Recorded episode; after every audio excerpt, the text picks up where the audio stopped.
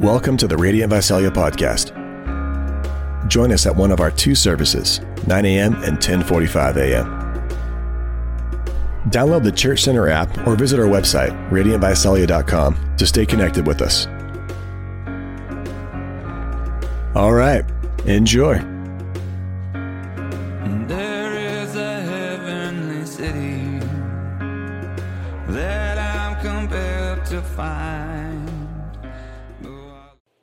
So this morning, I'm hoping you, I'm, I guess I'm hoping to encourage you to go to work. But I'm not just, I don't just want to encourage you to show up. I want to encourage you this morning to show up in a certain way. And so I will um, attempt this morning and next week to build for us, uh, hopefully, a healthy theology of work. And I will work these next couple weeks to redefine what you believe to be the Lord's work. Got it? Um, how, how do you relate to your job? What do you think about when I say work? I'm finding that there's quite a bit of frustration that surrounds this topic. Like there's some real angst that surrounds work. That work, for the most part, just isn't working for us. Work doesn't work. That's the problem with work. Am I right?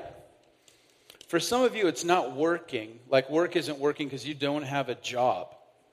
So work doesn't work for you because when people ask you what you do, which is the first question they ask you, um, you have to get really creative in order to save face.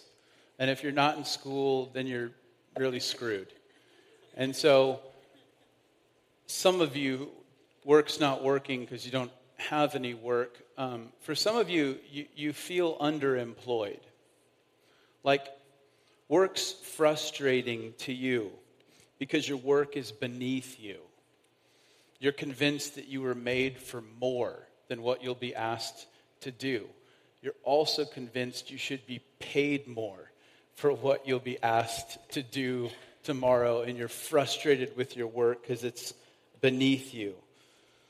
You feel underappreciated, and work doesn't work. Your desire, as, as I pick up on it, um, is to have an impact. I think all of us want to do something with our lives that makes a difference. And you're, you've decided that what you do just doesn't make a difference. Inside or outside of the home, it just doesn't matter. And so work's not working for you. There's another group of people that's frustrated because they're overworked. It's not that they feel underemployed, it's that they don't know how it's humanly possible to do what they're being asked to do. There is no way to do what you're asking me to do, and you're frustrated. I worked for the gas company for a time, and they told us that, they could o- that we could only skip a few meters per thousand.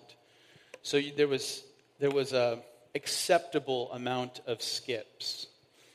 And then they told us that we could not go in the backyard of any home that had a Rottweiler, pit bull, or German shepherd.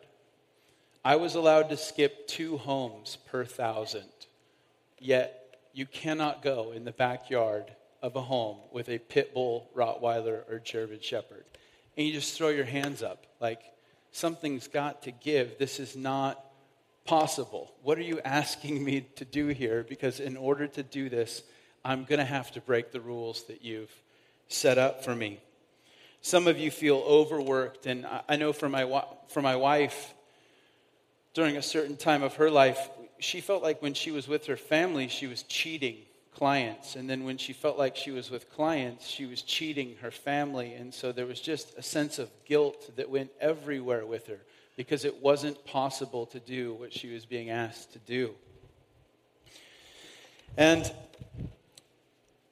some of you are frustrated, like you, you describe, every time someone asks you how you're doing, you say you're busy. That's all you ever are, is busy. That's all you ever are is, is overworked and you're frustrated with what you're doing. You're super driven and you've just forgotten where you're going. You're like completely missing the point, which is one of the byproducts of being driven. You just, at some point along the way, are missing it. And then those that are overworked have this dirty little secret because it looks like you're succeeding, um, but deep down you're losing your pleasure in what you're doing.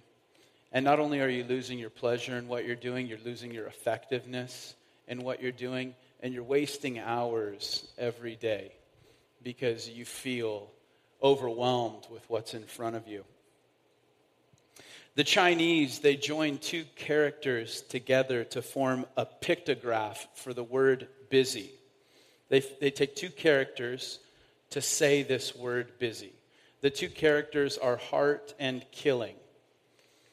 And the truth is, is that the busyness in your life is murdering your heart. And work isn't working for you. You're actually succeeding, and work isn't working for you. What does it profit a man if he gains the whole world and then forfeits his soul? That's the reality that some of you find yourself in. I know. Some people feel like they've got no worth because they've got no work. Some people feel like their work just isn't worth it. And other people are finding their worth in their work and they're completely overwhelmed and strifed out. But the truth is that for all of us, work isn't working. Now, sometimes it works. I get it. Um, but the satisfaction is so short lived. Why is it that there, you know, that there, there, there is such a thing as a dream job until you get that job?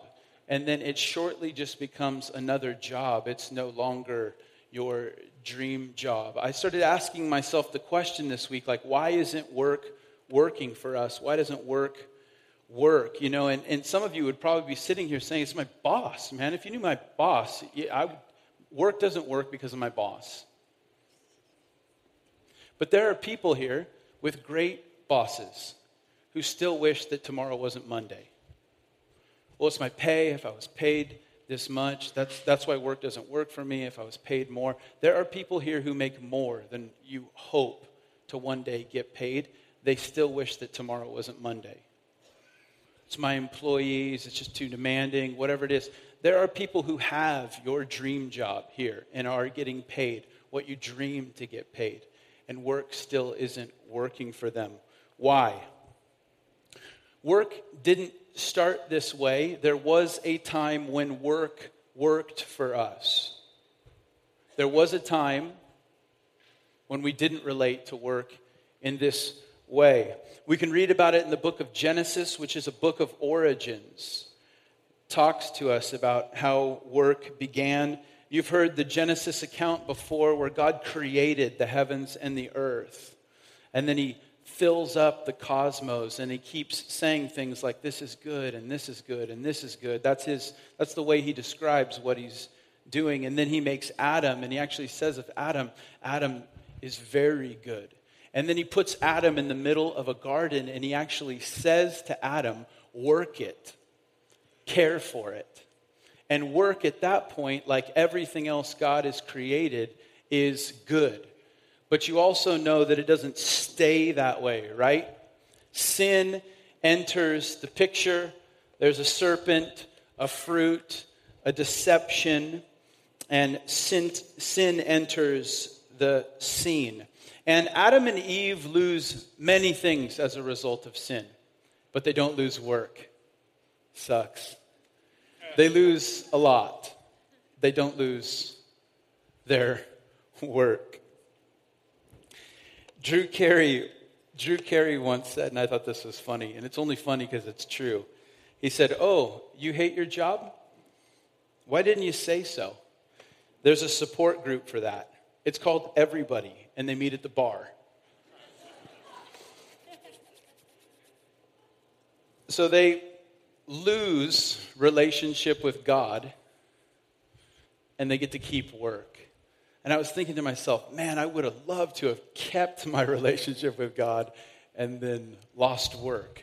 That would have been a better way for this thing to shake down. So sin enters the picture, and because of our sin, work is penalized, and our relationships are penalized. And the fall messes with work. And in Genesis 3, we read this. And to the man, he said, This is God speaking to the man, the ground is cursed because of you. All your life, you will struggle to scratch a living from it. It will grow thorns and thistles for you, though you will eat of its grains. There's the mixed bag, right? Some days work is going to work, most days work will not work. By the sweat of your brow will you have food to eat, until you return to the ground from which you were made. For you were made from dust, and to dust you will return. And of course, we know that this isn't the last word on work. We know that the Bible goes on from Genesis chapter 3, and as it goes on from Genesis chapter 3, we see the work of God to redeem us, to redeem the things that were lost in the fall, to redeem the re- relationships that have been broken, to re- redeem work which has been broken. And now, as Christians, we find ourselves partnering with God, asking the question how do we redeem work? We know that it started and it worked. We know now that work doesn't work for us. How do we get work back to the place where it works? The big arc of Scripture is not just fall and redemption, which is what we hear a lot about. Your Bible starts in Genesis 1 with creation and it ends with new creation. That it moves from creation to a fall to redemption and new creation. And now we're living in between redemption and new creation, asking ourselves, how the heck do we get work to work for us?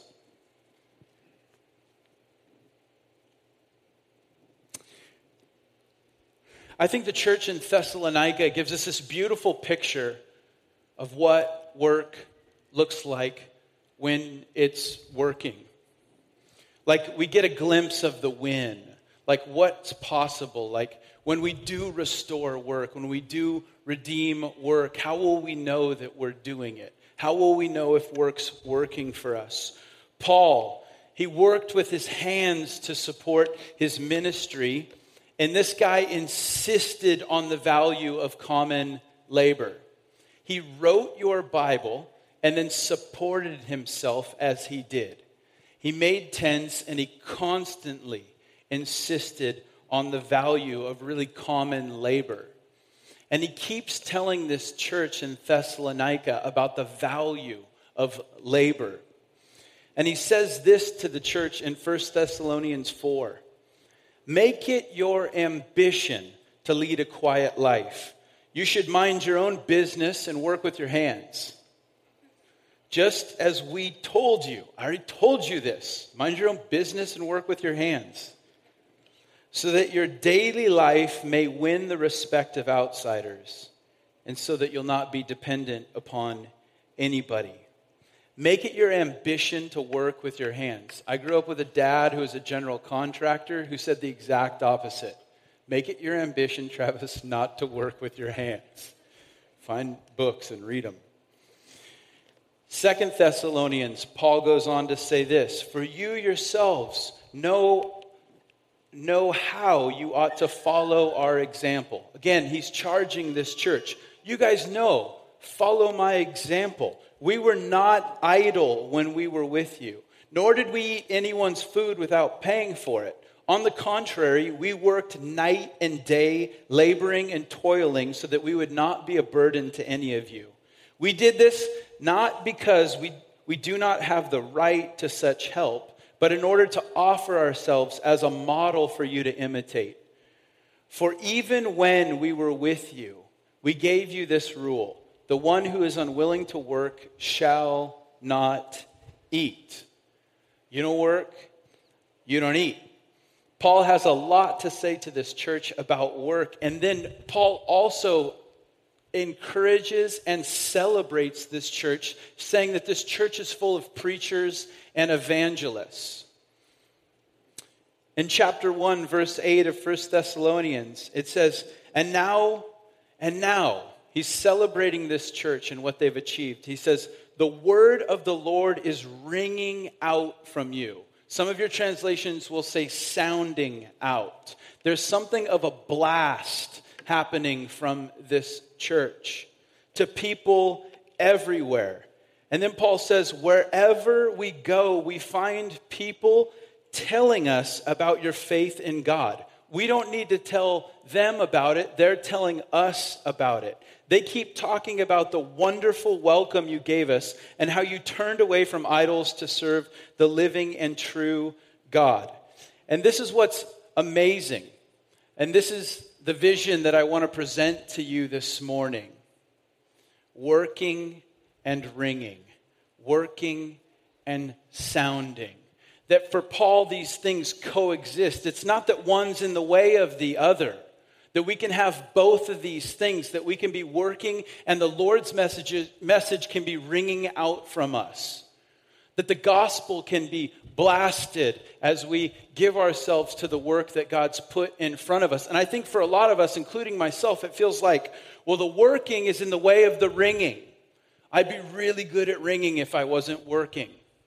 And there are others that feel like the ringing is more important than the working. And Paul says, no, no, no, these two things go together for us working and ringing. And this is what I would want to lift up before you the vision I want to present to you this morning. We'll know that work is working when we're working and it's ringing. When we're working and it's sounding, when we're working and the Lord's message is going out. These things are together for us. You know it, you see it, you've got a desire for it, a hunger for it. You know that we can have an impact on our city by working, and the Lord's message can ring out from us. So, there's a couple things that I think are going to need to shift in order for us to do this the working, the ringing, and the impacting of our city. A couple things that we're going to have to redefine, and we'll spend this week and next week talking about it. But the first thing that we need to reframe, or the first thing I'd like to challenge, is I'd like to challenge your definition of the Lord's work. In order for work to work, you're going to have to redefine the Lord's work. When I say the Lord's work, what do you think of? My vocation, not yours. And this is a huge problem for us. In order for work to work, you can't just think about me when I say the Lord's work could, I know you're probably thinking, you, you don't understand what I do. Could your work become the Lord's work? And what would it take for your work to become the Lord's work? What would it take? What is He looking for? This isn't totally your fault, the working definition that you have of the Lord's work not totally your fault. Um, I, I like to blame it on Eusebius, third century um, bishop of Caesarea. We can all blame it on Eusebius. Eusebius. He actually had some, some huge contributions to make. He was a, a church historian, a pretty prolific writer. Um, let me tell you about something he wrote that wasn't very prolific and is still causing damage in our churches today, still really harming our mission together.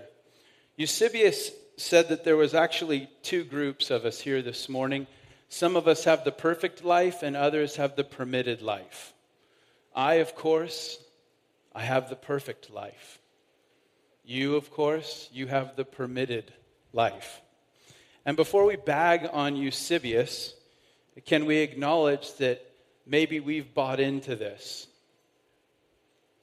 That there are some people, they, they do the Lord's work and they're engaged in contemplative things. And there, there are others that do ordinary work. It's just necessary, it's just what you got to do to get through, right? There are some people that have the perfect life, some people that have the permitted life. So, monks, nuns, priests, we actually have the perfect life. You can ask my wife. And the permitted life, were those people, you know, working and dabbling in secular things, things that were mundane or unholy. And this view, this idea, this divide between what is sacred and secular, this divide between what is perfect and what is permitted, this divide between, between what is contemplative and, and what has action to it, this divide between higher and lower, like that's great. I'm glad you're doing good in JV, but for those of us who play varsity, there's more. You know, this divide um, stood for over a thousand years and went largely uncontested until Martin Luther led a Reformation. And one of the things that Luther was contending for and saying this needs to be reformed is our understanding of the priesthood.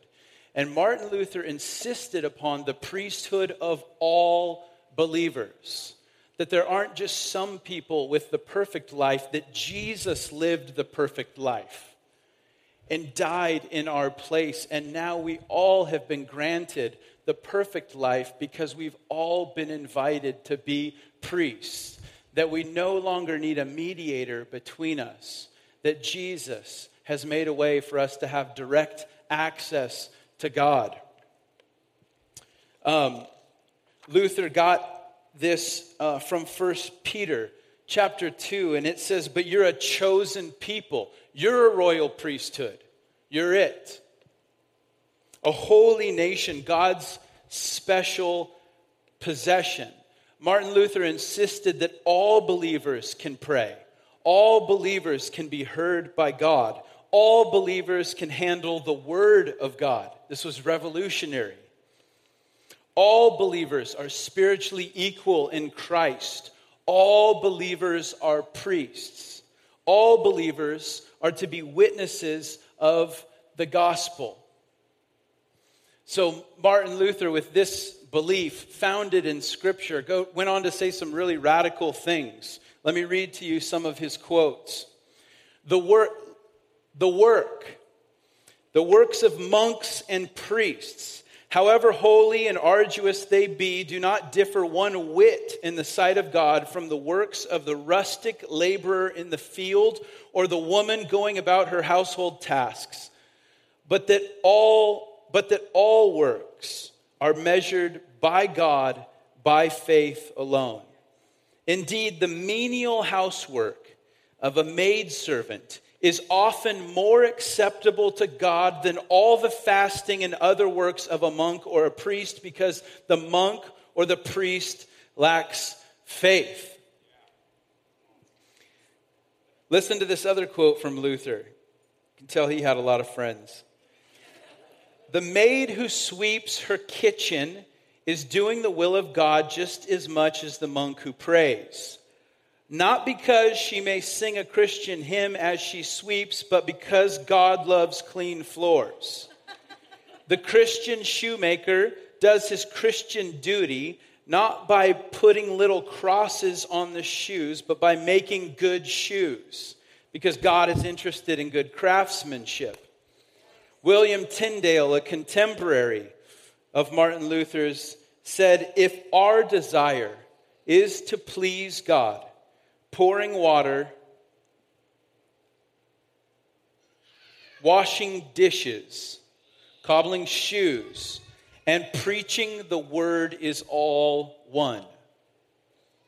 If our desire is to please God, if the issue isn't what you do, but it's why you do it, if that's really what we're talking about here is your motivation, why you do what you do. And it's not necessarily that what you do is holy, but that everything can be holy because of why you do it.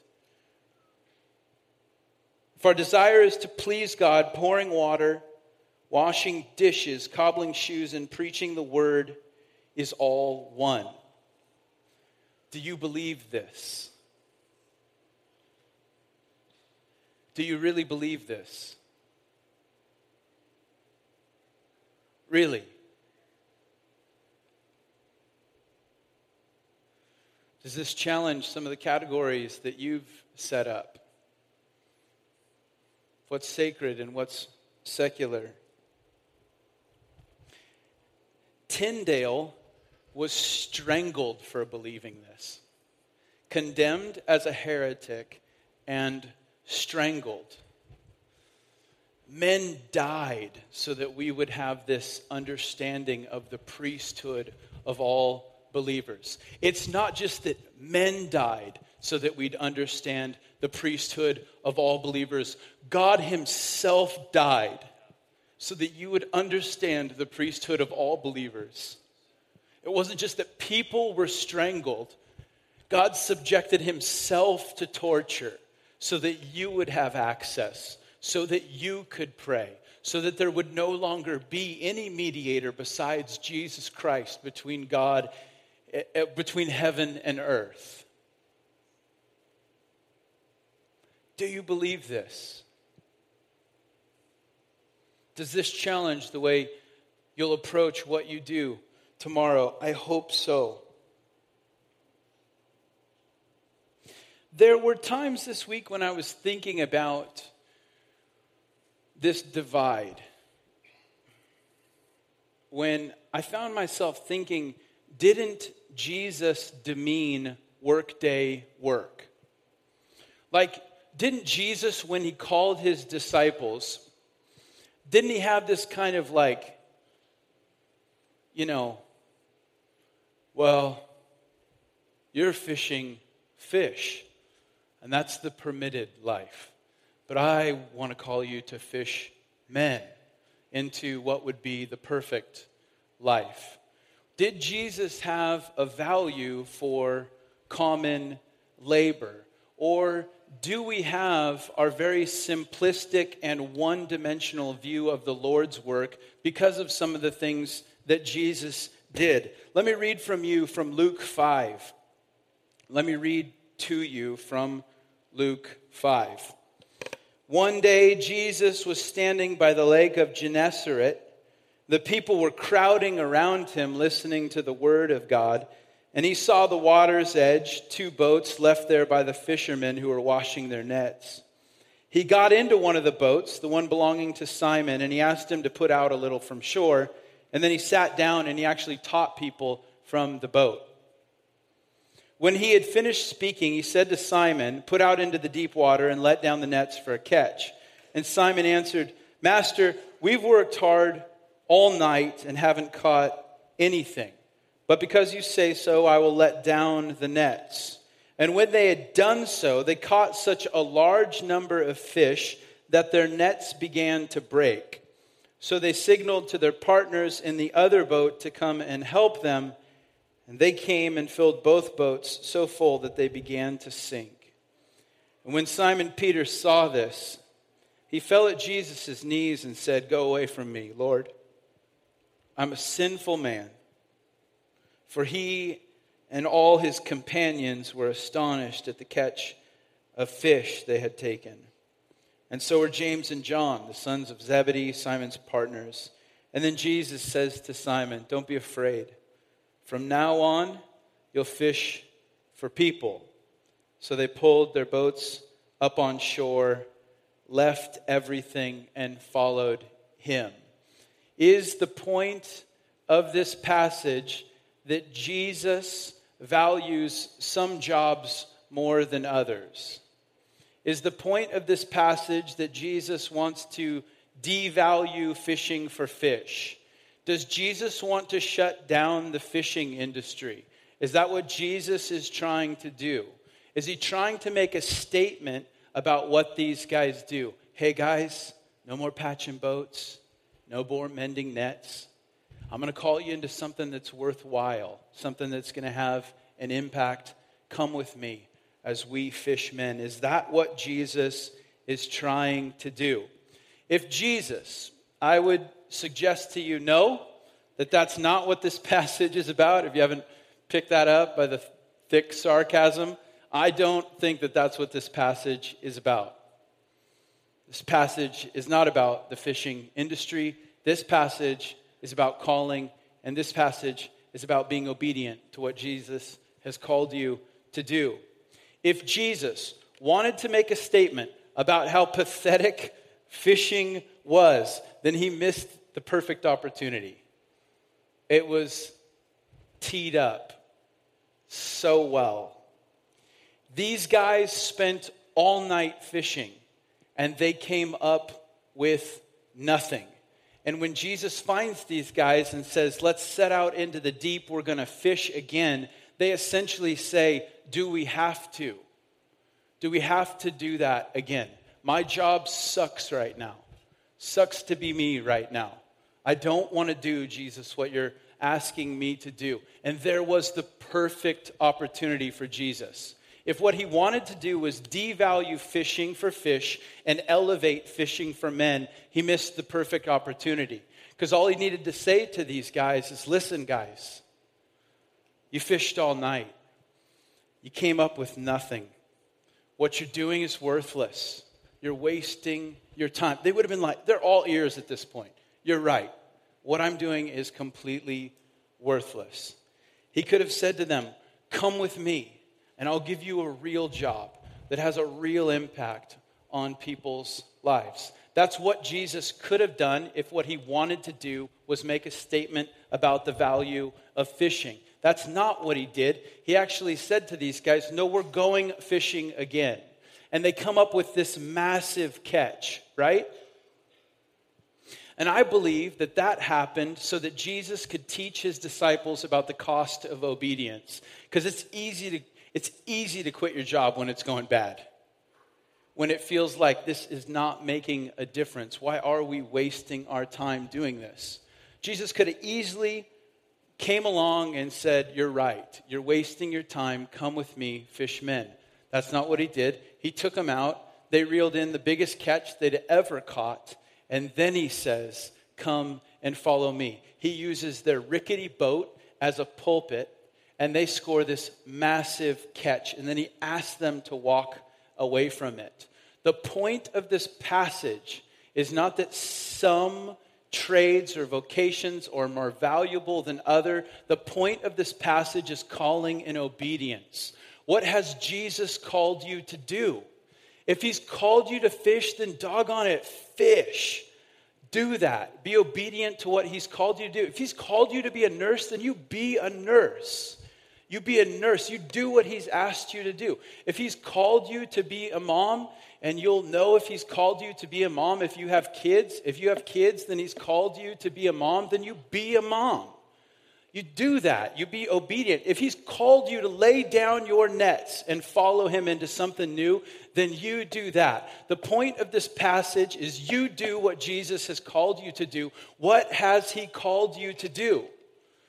Based on what we've just talked about that there is no such thing as something that isn't an opportunity to worship Him or bring glory to Him. What has He called you to do? Who has He called you to? And are you being obedient to His call on your life? That's what's important. That is the Lord's work. That's the Lord's work. What else could the Lord's work be if it's not being obedient to our Lord? If you are being obedient to your Lord, then you are doing the Lord's work. It has nothing to do with sprinkling people, baptizing people, preaching sermons. It doesn't have to do with those things. If you are doing what God has called you to do and you know that, you're doing the Lord's work. What was Jesus up to?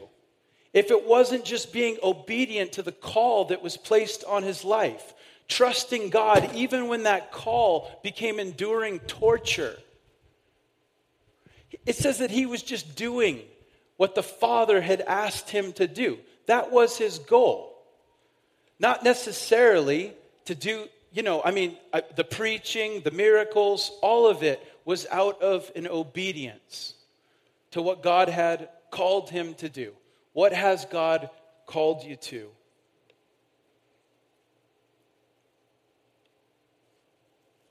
I'd love you to spend some time this week asking the question What has He called you to? And also asking the question, Who has He called you to? Because I think many times that's clearer for us than the what. And a lot of times, what we do is based on who He's called us to.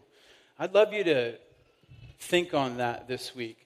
Next week, what we're actually going to do is commission you, set you apart for the work that God's called you to. I don't care where it is or what it is.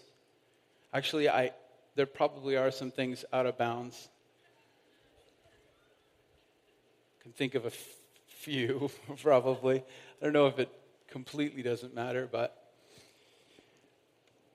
we're going to pray and commission you. Uh, last week, if you were here, Mike and Katie, uh, we sent them out to plant a church. And uh, they had a, a, clear sense that they were called to go, and we had a clear sense that we were supposed to send them. We anointed them, set them apart for what God had called them to. But the truth is, is that every one of us is leaving this place and stepping into something that God has sent us to do. And I'd love to live with a sense of our sentness that we wouldn't come back to get how, what, what went on today. Well, I went to work. But the, there would be some sense that you were sent to work. What would change about your work day if you woke up and said, I've been sent to work? That I, I, you know, when I come home from the day and report on my day, Tiff, I went to work and then I met with this person. But what if I had a clear sense that I was actually sent to work? That I was actually sent to meet with someone? That I'd actually been commissioned? um, invited into something, what would change about your work if you carried that with you tomorrow?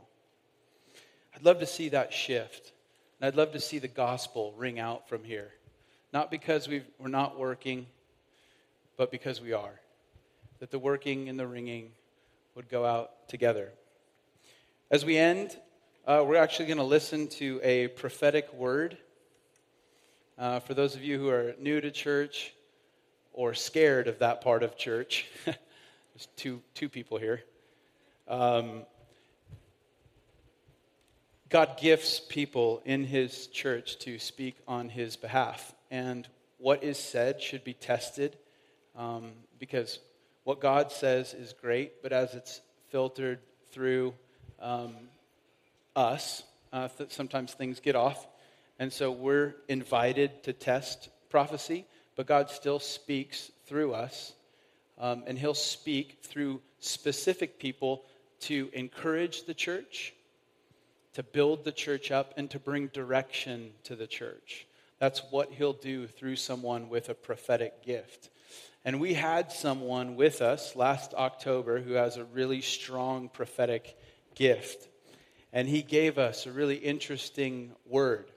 Uh, I guess to tee this up, this man did not know who we were.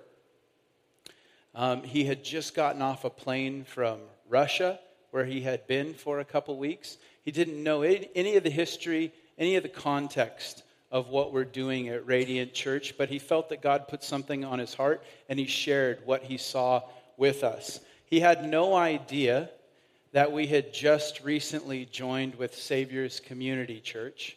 He had no idea that OVC, people from OVC, had made their way over from Exeter and were now participating um, in, in life at Radiant. He had no idea who I was. He had no idea that Mark had stepped on staff. He comes in blind from Russia and shares a sense that he has on his heart. And I'd love to play that for you guys because I think it has more to do with you than it does with me.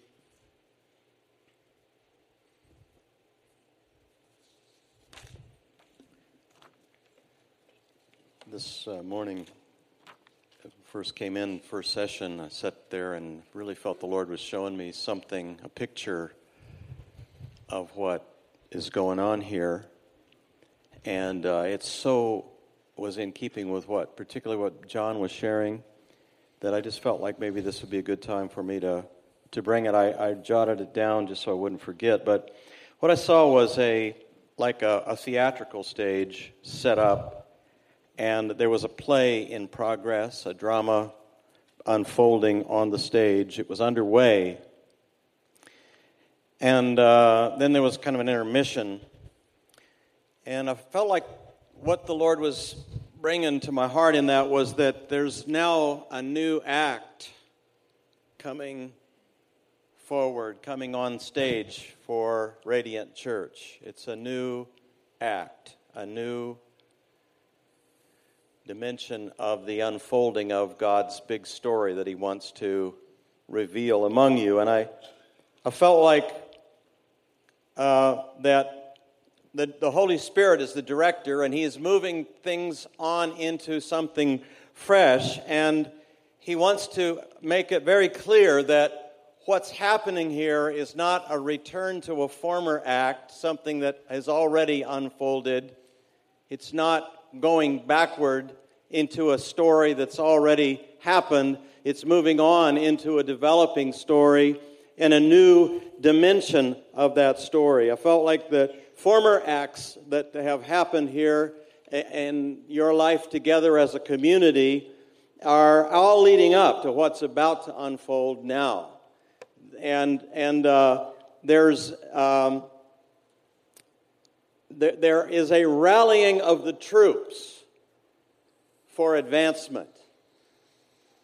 A rallying of, and that's part of the story. He's drawing you together for a specific purpose, and that is to take you forward in his purpose, for taking new ground, for taking new territory for the purposes of the kingdom of God. And I feel like there's a, a regrouping that's happening somehow here. I don't know all your story, I've just come, but there's a regrouping that's happening among you, and it is for this purpose. For because the momentum is going to pick up. The momentum of harvest is going to pick up. If you've been around farming, you know when harvest time comes, momentum picks up. And there's a momentum that's coming that's going to be increasing. And right now, the Lord's just rallying the troops and regrouping you for that purpose. He's the director. And I really felt like out of that, the Lord uh, really dropped it in my heart that what He's doing is establishing a beachhead. He's establishing something that is like a beachhead for, the, for, for an equipping and for a retooling in some ways of you as a body to move on into that new unfolding of his purpose for you, this drama that's unfolding. He's about to send you into new territory. Beachheads are established so you can take more ground. And I believe God is about ready to send you in a new territory concerning his purposes. It's partly geographical, it's not purely geographical. I think the Lord wants to send you into new domains. If I could use that term, which is now being used quite a bit these days, it speaks of the, the, the parts of the culture where you now are that aren't necessarily being penetrated by the gospel. And I felt like he just dropped some things. There's the, the domain of the arts is going to come into focus more.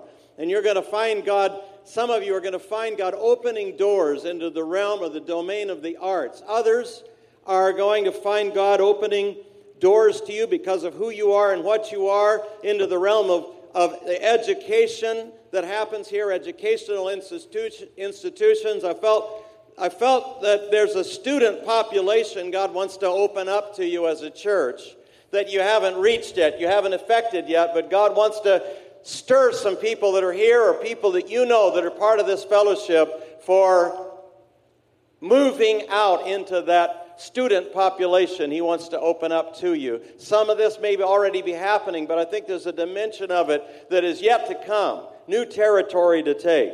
And also felt that there's a domain of business community, that God's going to some there's some people here in business or there's people in the church in realms of business, God's going to begin to give you openings to take new territory, to see harvest, to see real penetration into the domain of the business community right here in this area. And I feel like with that, with this retooling, this time of regrouping, the wind of the Spirit is blowing in a fresh way. And when John mentioned the right off the, the start, you know, the, the wind of the Spirit is blowing here. That's what I felt when I came and sat down in the chair in the first session. I just sensed the wind of God blowing in a fresh way. And He's beginning to blow upon you as a church not again for it's not just so there is a party atmosphere although i love the party part. It's it's actually part of this retooling. It's part of this regrouping that he's doing among you to move you on into his purposes. He's empowering you as a people for harvest for harvest in a new way in a new dimension. And i really believe that one of the things that God is wanting to do in this process is, is to generate or to work among you to establish you as a sort of an Antioch like church that is ascending church, a church that becomes the pulse of, of mission and penetration into new territory, sometimes geographical, sometimes right here in this city. And there's a release of the Spirit that He wants to bring where gifts of the Spirit are much more pronounced and notable in your life together. Not in some hype way, but real life Holy Spirit activity in the quiet moments of personal encounter as well as when you're all together. And I just feel like these are great days for you. It's good.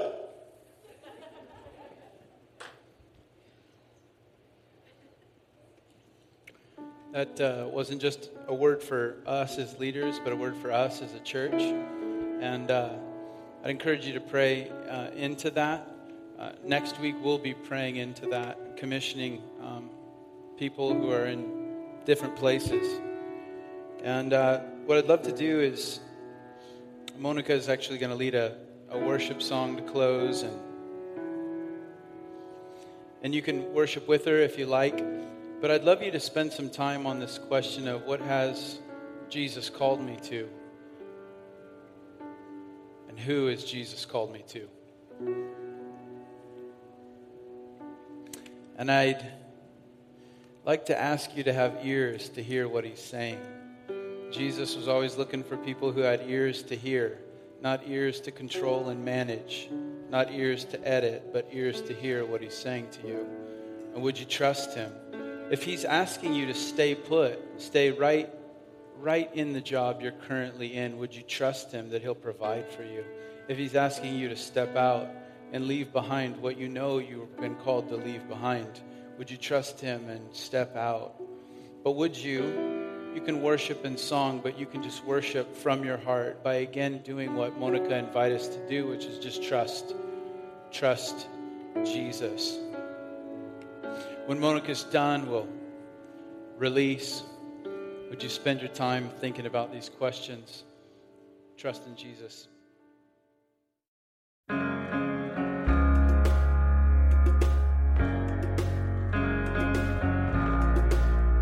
Thanks for listening. We want to be a resource for you as you walk with Jesus. So please connect with us at radiantvisalia.com. Until next time.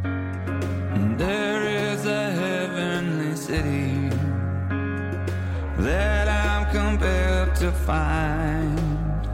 Oh, I love the flowers and trees and the smell of the grinding sea and all the beautiful things here in life. And I